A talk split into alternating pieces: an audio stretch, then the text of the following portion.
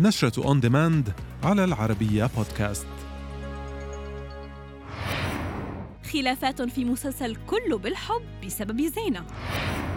عودة قوية لمنى زكي في لعبة نيوتن.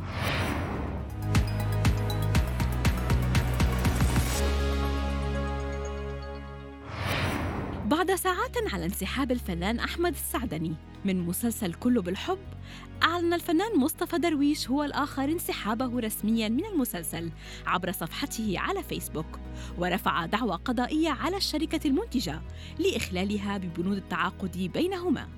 وتبعه ببوست آخر أعرب فيه عن غضبه من مقدمة المسلسل والمكتوب فيها اسم الممثلة زينة أربع مرات. أنا راضي سميتك في عروسة محترمة تسيب عريسها في الصباحية وتروح مشوار؟ وافرض بقى إن العروسة دي عندها مصلحة. تصدر مسلسل لعبة نيوتن. بطولة الممثلة منى زكي قائمة الأكثر تداولاً للمسلسلات في أولى حلقات رمضان عبر تويتر مع تعليقات وإشادات الجمهور بالعمل حيث تدور أحداث المسلسل عن زوجين وخطتهما لإنجاب طفلهما على الأراضي الأمريكية. ولكن تتعقد المغامرة شيئاً فشيئاً وتأخذهما إلى عوالم لم تكن يوماً في الحسبان. لا أنا مش سامع حاجة. أنا كنت راجعة مصر خلاص حرام عليك. وعاملاني شيخة هو مش أنتوا كنتوا عايزين تتأكدوا؟ تتأكدوا من إيه؟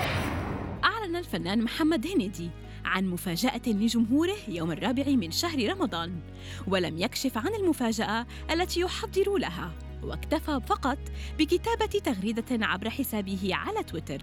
يشار إلى أن الفنان محمد هنيدي من المقرر أن يشارك بفيلمه الجديد الإنس والنمس في موسم عيد الفطر ويشاركه البطولة منة شلبي وصبرين. زومبي صح؟ زومبي زومبي يعني.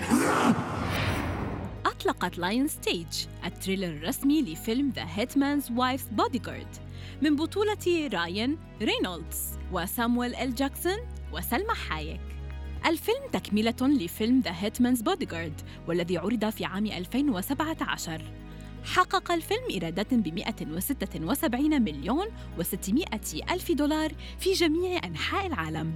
الفيلم قادم إلى صالات السينما في تاريخ السادس عشر من يونيو من العام الجاري I'm not telling you I, on the other hand, will tell you everything.